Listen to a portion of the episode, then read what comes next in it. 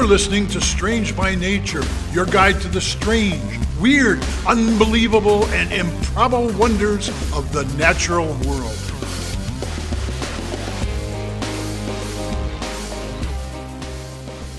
Hello, everyone. Thanks for being here today. I am Kirk Mona, and I am joined today by Rachel Ginza and Victoria Thompson. We are all professional naturalists who together have scoured the world for weird and wonderful wonders just to please your mammalian brain's desire for novelty. Isn't that nice? Let's do this. Hey everyone, welcome back to the show. Really excited to have you here. This week it's just Rachel and me. We got some fun stories for you. Okay, you say that like we're not a riot. Oh, it's the two it's of gonna us, be Kirk. it's gonna be a whole thing and a whole deal. It's gonna be amazing.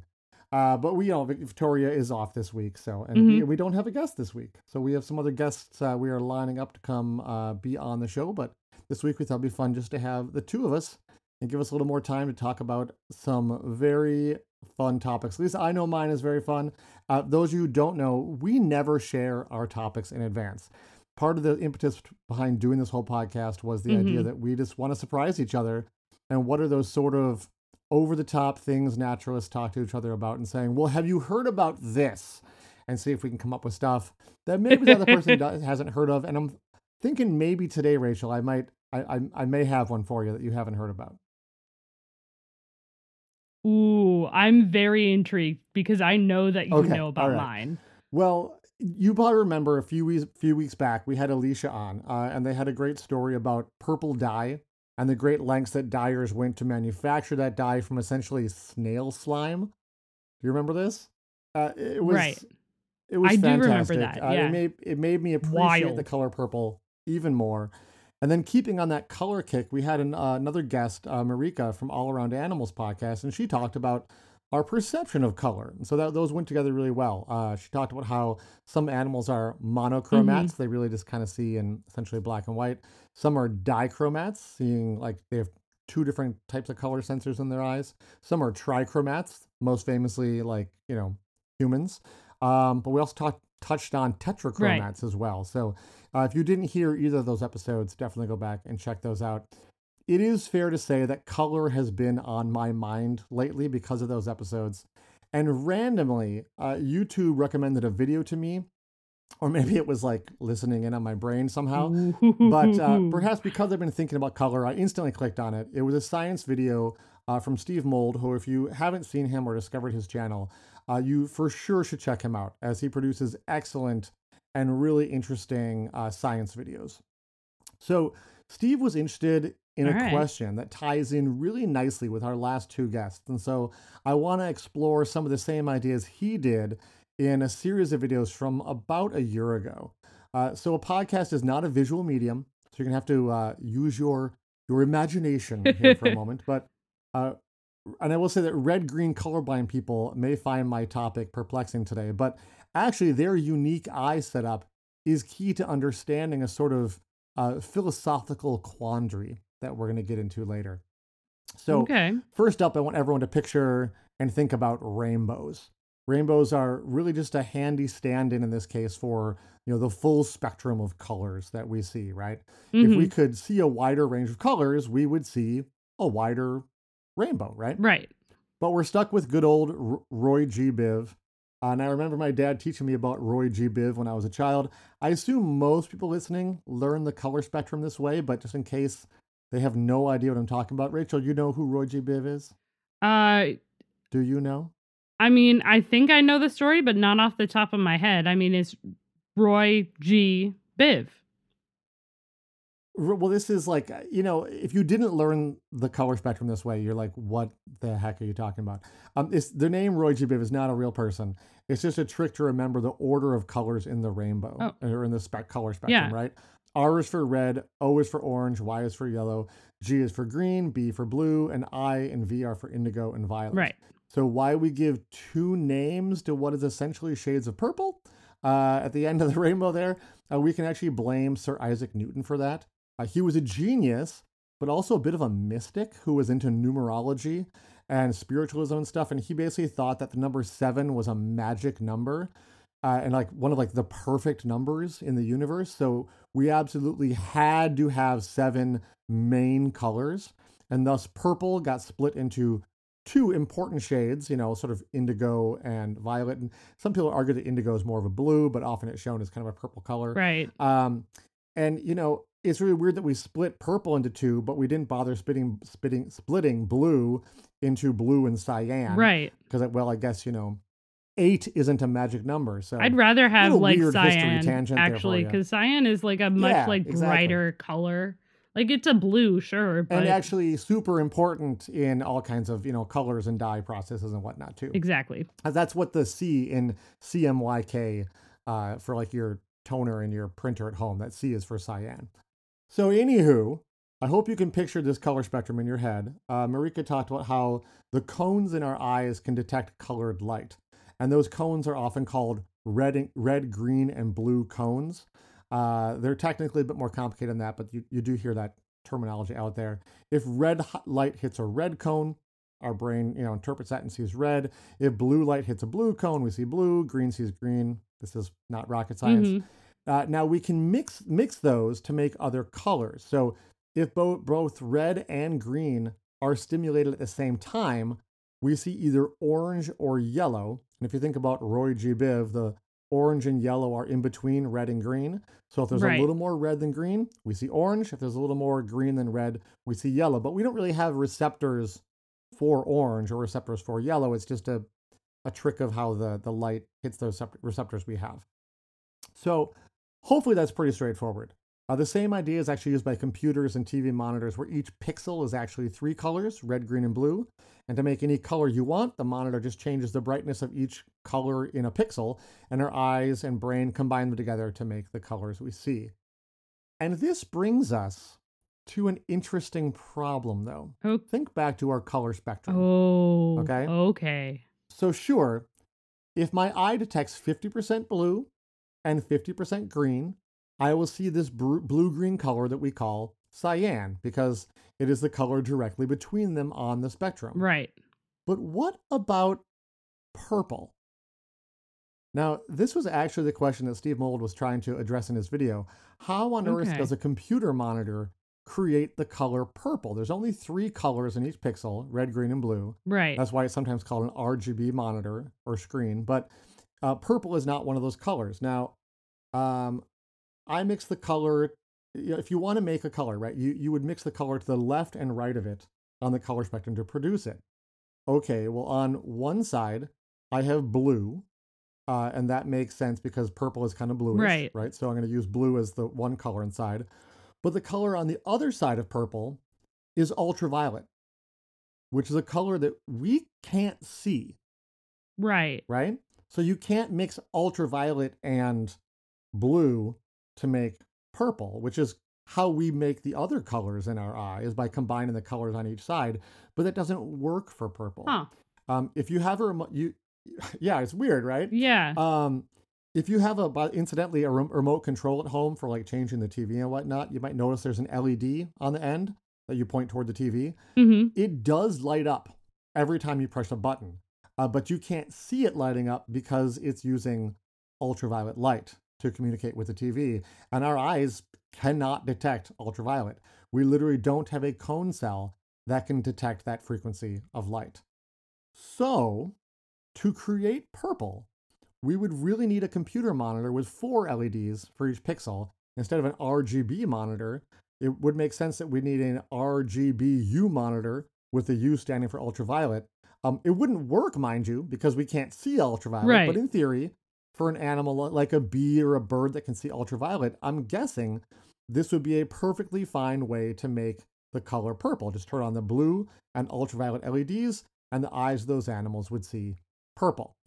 So here's a weird question then. If we can't see ultraviolet and we only have cones that can see red, green, and blue, then how on earth do we see the color purple?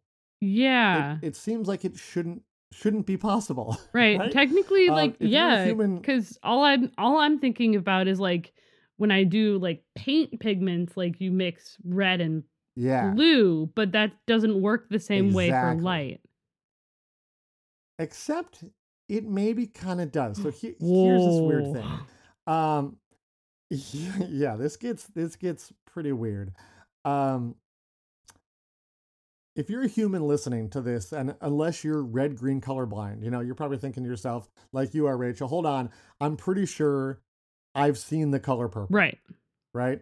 So how do we make this happen? You know, maybe look around your room. Maybe you're seeing something purple right at this moment. I own and many purple things. See Yes. it somehow, right? So here's the answer: color is an illusion. It is something we make up in our brains as a way to interpret frequencies of energy. There, there really is no such thing as the color blue or the color purple or the color red. Those are just frequencies of energy that our brain is interpreting into something that we can perceive as color. Right. Okay. So the color purple, though, maybe even more of an illusion than all the others. So you were talking about paint pigments, and if there's any artists listening that they, who remember that basic color theory, like you said, if you mix red and uh, purple, or sorry, no, red and blue, Red and blue. you get purple, right? Right. Think about that for a second.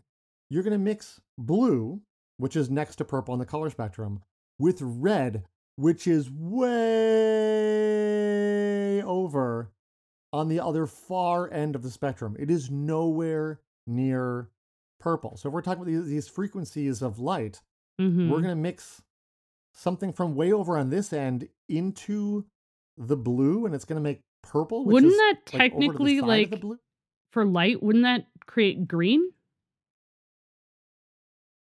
Well, when you're mixing different, you, you are correct that when you're mixing um, different, like mixing light is different than mixing pigments, Right. Because it would just. um, but it, but for well, my my it's- thought it's was confusing. it's very confusing. But my thought is like your eye would just average it, like oh well this segment this uh frequency and this frequency see in the you're saying. middle, that average yeah, is no, see, it's, it doesn't, it doesn't. That's not how our brain works. It's not averaging it out. okay. Um, so what's really happening is um, the blue cones in your eye do get stimulated by you know some of the uh, the purple light that's coming that purple frequency. The the when I said we have red, green, and blue cones, some scientists don't like to use those terms because really those cones are sensitive to a variety of frequencies. That's why the blue ones can pick up purple light at all because they are somewhat stimulated by light at that frequency. Likewise, uh, that turns out the red cones in the eye are actually sensitive to a really wide spectrum of light too. And when we see the color, you know, violet, let's say, which is scientifically a frequency of light at 380 nanometers, both the blue and a little bit of the red cones are stimulated. Hmm. And our brain combines the signal from the blue and the red in our brain and goes, oh, purple. And Huh. indeed, I hinted at earlier if, if you are red green colorblind, you cannot see the color purple because there's no red signal to mix with the blue signal to make purple. For those of us that can see red, we combine it with the blue signal and we call what we can see purple. But my my question is is that accurate though? I mean, purple is real. I can see it. Um, it is a real like, distinct color that appears on the spectrum. I, I can make purple paint. I can wear a purple shirt. You know, we can we can take the slime from snails and make purple dye out of it. hmm Um, but it doesn't seem to make any sense from sort of a scientific view of how the rainbow works and the color spectrum works. Red is about as far away from blue as possible. But when I start on blue and move away from red on the spectrum, the resulting color is blue with a lot of red Huh. mixed in. Like that doesn't make any sense. And what we see as purple is just our brain's way of interpreting a certain frequency of energy, right? Right. And the color we see is a quirk of our visual system that happens to have really wide filters on our red cones. So, how animals perceive color is extremely complicated. Um, if an animal that has cones that are less sensitive to red, but they can also see ultraviolet, there's a good chance they see a color in the same place we see purple, but their personal perception of that color could actually be completely different than what we see. I, I, Isn't that I don't think we really have an answer for that. They may see a color in that spot on the rainbow, hmm and they may see it and go. If they could talk, say, "Oh yeah, that that's purple," and we could both look at it and go, That's "Yes, that's purple." purple. But the actual color they see may be different because they may be combining ultraviolet and blue as a and, instead of combining red and blue hmm to make what they call purple, which And sort of breaks my brain. yeah, like that's something like we can't Right? even fathom what that color is. Oh, Yeah. Now I'm curious. Um, there there are some humans who have had um, like eye surgery where they put in an artificial lens, uh, and it's actually the lens of our eye that blocks some of the ultraviolet light coming in. Are some of our cones and whatnot can actually detect ultraviolet? So I'm Hmm. curious. Does purple look different to those people? And and we probably can't answer it specifically like how, if it would look how it looked to other animals because you're still mixing a lot of the red in, right? right. Because the the red cones are still sensitive to that. But it's like that's an intriguing little like, Hmm. hmm, does purple look different to those people? Uh, very. You know who I would intriguing. ask? I would ask someone who was Who's that? red green colorblind but has an artificial lens over their eye. Ooh, so we gotta we gotta hunt down. That's a very specific. Uh, That is a very we have to find specific person. Yeah. Yeah, interesting, interesting. Um, so look, you know, uh, our our perception of colors is crazy complicated. Is what it comes down to. And my goal for this week was just to, you know, make everyone really ponder how truly strange the color purple is, and maybe, maybe just maybe appreciate what a strange planet we live on. oh. Thanks, Kirk. That's Yep. This is like when I broke your brain. This is like when I broke your brain about the color magenta. Mm. Mm-hmm. My god. Yeah, I, I I think colors are just colors are fascinating. they are. Uh, well, we're, look, we're going to take a break. We'll give everyone's chance to sort of, you know, get your brain back in order after that one, and uh, we'll see everybody after the break. Rachel, you've got uh, you got something special for us, right? Oh yeah. Awesome. See you soon.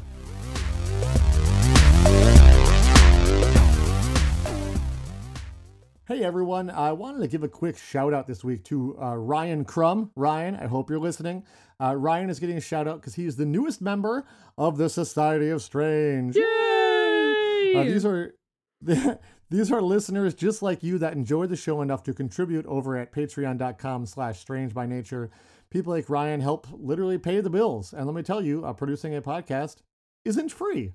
So if you like what you hear each week and want to help us uh, keep keep on going and making the show, you can be like Ryan and head- head over to patreon.com slash strange by nature and check out our different uh, support levels and some of the things you get with those levels. But thanks so much uh, to all of our patrons. And uh, we'll, if you're not one of our patrons yet, hopefully we'll see you there soon. But let's get back to the show.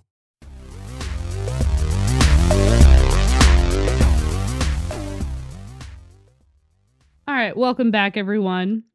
Um, I mentioned it at the top of the show, but this week I'm talking about something that I'm pretty sure most of us have heard about. Otherwise, Oh, most of us. You hinted that I, I, know that it, but you have heard about has? this for sure. but okay. I have a right. feeling that a lot of our listeners have heard, has heard about this thing. Okay. Um, well, I mean, otherwise, uh, to be fair, you and I, Kirk, and Victoria, we occupy Yeah.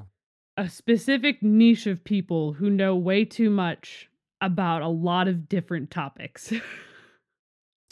Uh, we are Renaissance people, if you will, Eh. who uh, we I, we love knowing. Our knowledge is uh, very wide, uh, not always deep in every area, but as a naturalist, we try to know a little bit about everything. exactly. So when we're presented with something novel, we can use all of our little bippity boop knowledge from around the world to sort of suss out what's going on. Exactly, which is uh, why I think most people will know about this, but who knows? Um, We got a lot of weird listeners, so hopefully, that's true. hopefully, let's that's find out. true. Uh, so this week, um, before I get into what it actually is, I I, I do want to actually You're teasing us, I Rachel. You're am. teasing I'm us. teasing so hard. So one of the things that we do as naturalists, or I don't, I know you don't tend to do this as much, and I have stepped away from this a little bit. But one of the um, Okay. things that one of the activities that we teach with um, kids is fishing. Um, I have taught ice fishing sure, and things like sure. that to kids. I've taught actual fishing to kids. Um, and usually it's uh, not so much casting, learning how to cast or anything like that. It's quite literally just getting the experience of putting some bait on a hook, dropping it down, and letting them Do catch whatever they rod or something. Yep. Exactly.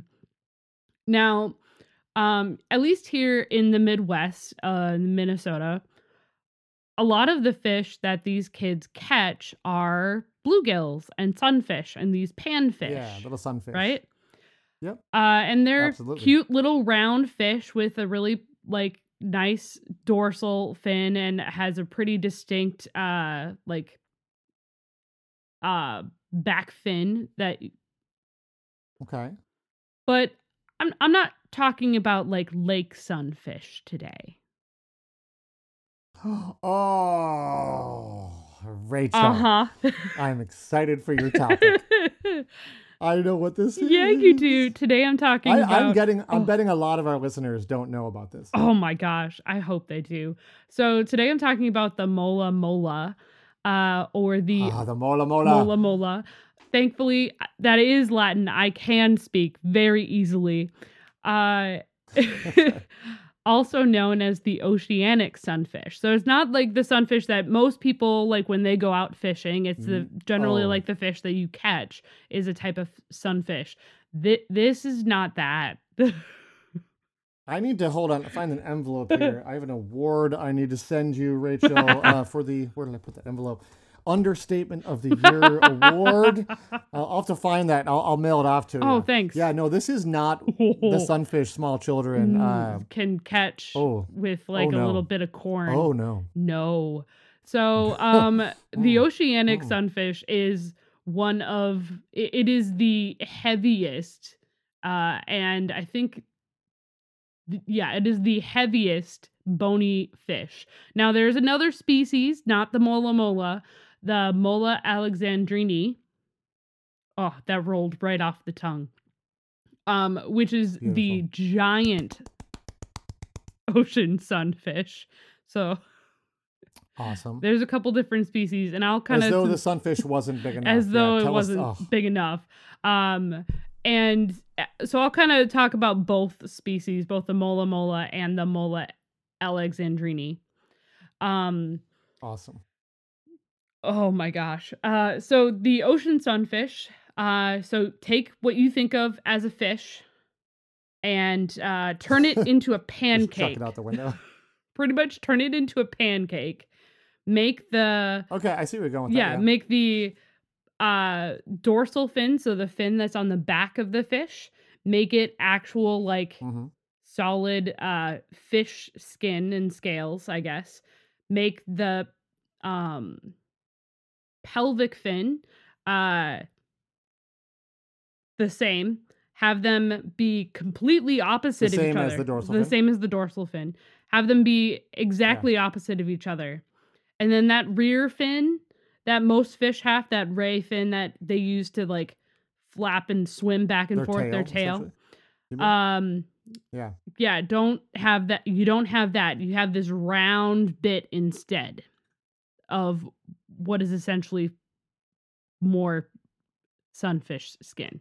So this And and so just to picture this, they're they're swimming like on their side, yeah? Or no? they do swim on their side, but they also will swim vertically. okay, so they can do both. They can all do right. both. Um, now, generally speaking, this And fish. I think I think Oof. Rachel though, when you say a pancake, people are picturing something they could fit in a pan. oh, you can't fit this in. there is pan. not a single listener listening right now. I don't care how big your pan is. Maybe the world's biggest pancake pan. you pancake buried the lead here, Rachel. No, I, I don't. I how, no. You're gonna tell us how big they are. the oceanic sunfish, generally speaking, uh, they have their uh, beak. They have a beak, so they're from their mouth to what is essentially their Like a Furby, right? Is right? just like a Furby to the end of, I guess, their tail. You would call it. It's actually a special. Um, that actually is a special feature that we're going to talk about because, um, Okay. that is actually uh, shorter than from the tip of the dorsal fin to the tip of the pelvic fin. Um, they tend to be taller. which is so it's weird. so wild. Um, okay. so an average, average adult mature ocean sunfish, which by the way, it takes them about 20 Mhm. years to be like full grown. So well, I'm just gonna drop that Okay. tidbit there. Um, Lovely. the average length, uh, so the mouth to the tail is a kirk. Right, tip to tail. It's about a kirk. It's a It's a kirk. kirk. Well, that's not that's not a unit of measure we use on the show a Yeah. lot. That's about six yeah, feet. so it's about an average of about six feet. The other direction for the oceanic sunfish is eight feet. So one and a half Rachels, pretty much. Jeez. So like eight feet tall, six feet long, and how do you know how wide they are? They're really not like wide. That's not a number that actually they're pretty, flat, flat, right? So that's not a number that I really have. Um so I uh, th- I, I got a picture like about a foot or so. yeah, probably. they're I mean, really thin based on the photos I've seen. um which is hilarious because uh they can range anywhere from 545 pounds to 2205 pounds Oh, that's not gonna your little uh you know fifty pound test line uh down at the ponds. Not it's it's gonna it's snap. gonna snap That's immediately not working. um to give a to convert that for everybody it's uh 247 to a 1000 kilograms but to make things just a little bit better uh that's just you know the oceanic sunfish that's not the giant sunfish which looks Yeah, yeah. no, very, yeah, I'm excited. very to see similar. much bigger it is. um uh, but they just have an added like bump on their um on their forehead it, it, so they're sometimes called the bump head so sunfish um That doesn't seem very it nice. doesn't so for the giant sunfish they actually are um so the length so from mouth to tail that's 11 The feet tail, yeah. Oh wow. Okay. and from the tip of their dorsal fin to the tip of their pelvic fin right. 14 feet oh man. So oh, 14 14 foot tall feet. fish. That's 11 feet long. I, I- huh I knew they were I knew they were big. I didn't have the numbers in That- my head because this is not a species that I have ever encountered Right. or talk about usually. Uh, but I've you know I've just kind of heard about out and about or out in the world. yeah Um, good gravy that is That large. is so large I'm sort of flabber. I'm glad I was sitting down Mhm. and good news, pod, you know, podcast listeners. I was not wearing socks when we started recording. Otherwise, they would have been blown, blown, smooth off across the room. Uh, that's that's uh more than two Rachels. That is uh two Rachels and a bit. uh, that's pretty. That's pretty much two Kirks and a bit. Uh, that's more well, than two yeah, that's Kirks. two that Kirks and a bit. That's like you know another Kirk standing on my shoulders, and then like, you know, uh, raising the hand to ask a question. Exactly. That's a weird. image, but That's big. That's a huge fish. Well, I think we're taking the uh, the the unit of measure a little Oh, yeah. farther. That is, there's this whole thing of that like Americans will go to any kind of length possible to avoid using the metric Mhm. system, and here we are using Kirks and Rachels instead of you know, the metric system. Right. Um, like when that the, the Chinese spy balloon was over the U.S., they kept on referring it to the size of threes. You know, the, like was it the size of three school Oh, buses? yeah. But they didn't really specify like if Is that was short end bus? to end or side by side or Which size I don't school bus? It's a standard size school bus, but it was sort of like school bus is not a unit of measure. Just like say how big Right. it was. You, use meters or use feet. It's fine. Ugh, But yeah, I, I still like the the Rachel's unit of measure. it's really so fun. Sorry, we're gonna Yep. keep doing it. Um, and to, to give that even more context, this is uh six thousand pounds. Oh, so The the other ones, uh, the big fish. oceanic sunfish, those are two thousand pounds. So that's still a lot. But uh, You're gonna need so much shore lunch to batter that sucker oh, up. Like so much. and the, the pan size you're gonna need. Well, huge, which is funny because as we've mentioned. yeah, you're gonna need a huge pan. Uh, which is actually really funny because it, it is actually a delicacy in some countries, which is Oh, really? Okay. Which I is was, I- I, was gonna ask, do people eat them? yeah, people do eat them. They're not great. um, like Have you had one, Rachel? Do you know they're not that great? is fair. I have not. I'm willing to Full disclosure, try. I do not eat fish, so I really can't. I can tell you it tastes awful. I so- like fish. Fish don't always like me is the problem. Yeah. Oh, well, Fun fun fact about Rachel. She go. has uh I have various very specific fish allergies. Anyway, Huh. fun times. Anyway, so uh, these are like just wild fins that are wild fish, not fins. Well, they have wild fins as well, but They have uh, they have wild fins. You were Yeah. accurate. Yeah. um but they're just a wild fish just by the sheer size. Um it we Oh, were yeah. talking a little bit about people eating them, But- there isn't a lot of like animals that eat them in the first place. Um it once they get to like their full adult size, like attacks and predation on them so big. Yeah. Tend to not occur as much. Um Okay. Part of that is actually thought to be because they're poor nutrition. Um, primarily, what uh, a lot of the sunfish eats is jellyfish, which doesn't give a lot of oh wow. uh, nutritional value to them. Um, yeah. No kidding. and it doesn't give them a lot of nutrition either. Um, but they also uh, are generalists. They will eat a lot of jellyfish, but they'll also eat like small fish, uh, squid, crustaceans.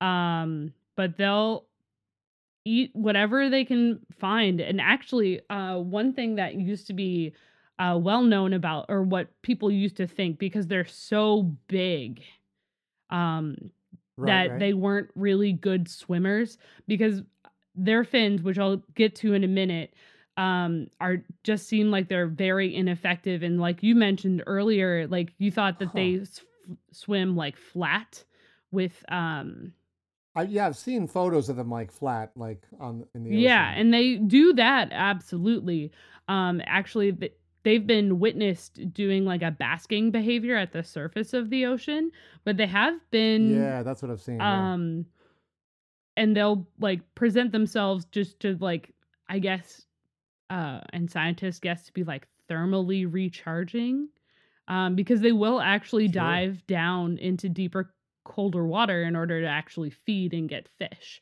um as well as like Nice. squid and sometimes even like eelgrass um but because of that they also scientists also thought like they don't they seem to just follow the currents. They don't seem to really like actively uh like swim or do much.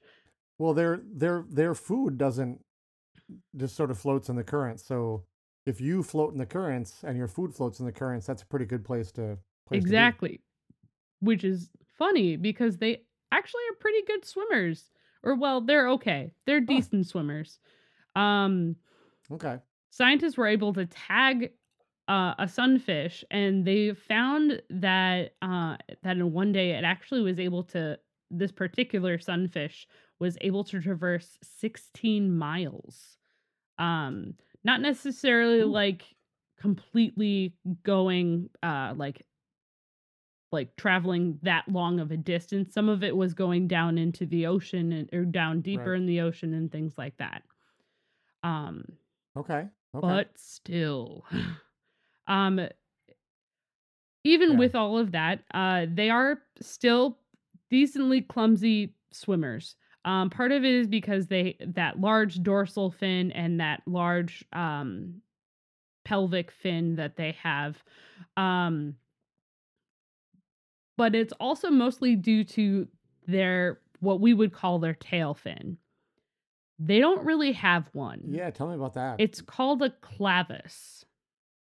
And that is Okay, what and science What ca- is it? so apparently um apparently that fin uh, when they're born when they're uh are hatched from their egg and are little fish fry they have a bunch of little um little fins and instead of growing that uh, that back fin um that tail fin instead of it growing with the fish it actually folds in on itself and keeps folding in on itself. Okay. It never grows, What? it just folds in. Uh creating this rudder system uh, to be able to like and reason why it's kind of a big circle, which is why I refer to it as a pancake. Um Right. that clavus it is pretty much just a rudder and that's pretty much it um Oh, so it's not used for for locomotion. not of really moving it it's it's just a rudder eh, they can't just a rudder. they can't really use it all that much because it, it's just a um it is on it is it honestly is just a bunch of fins that have uh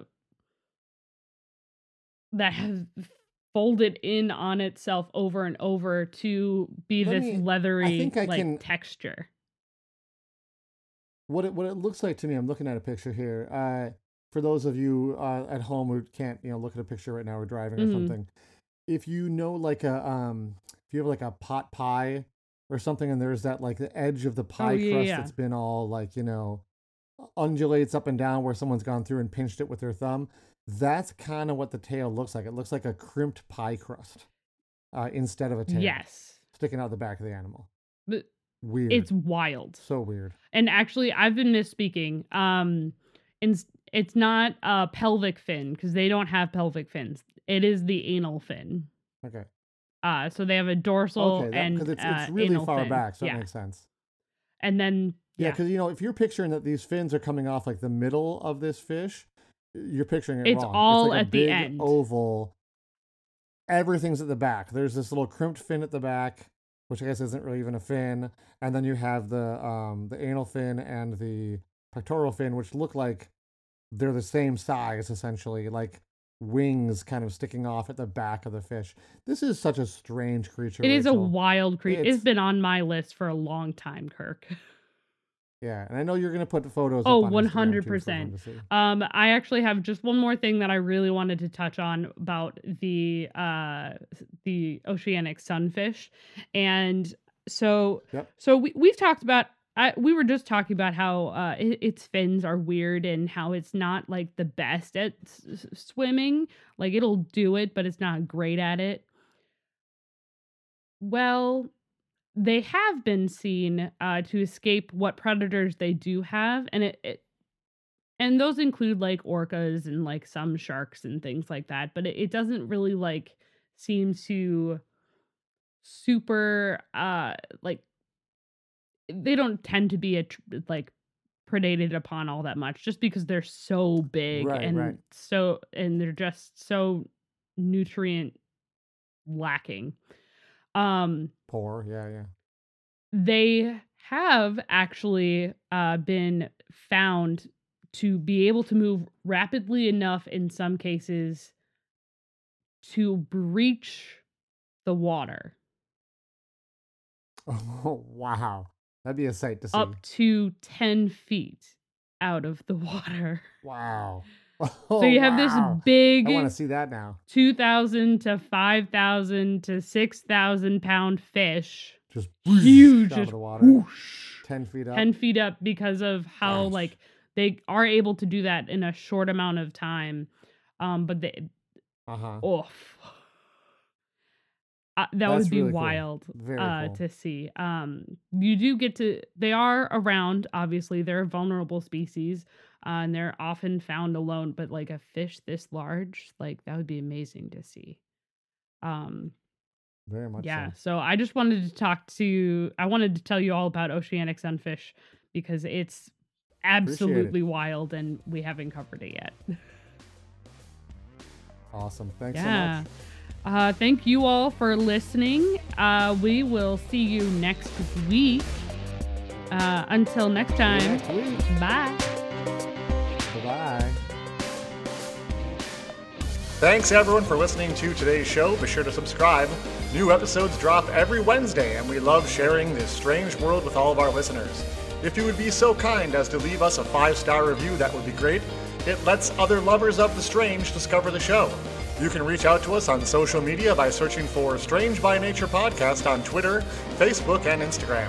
You can send us an email as well. Our address is contact at strangebynaturepodcast.com. If you want more information about the show, you can also check out our website, which is strangebynaturepodcast.com. Until next week, get outside, stay curious, and embrace the strange.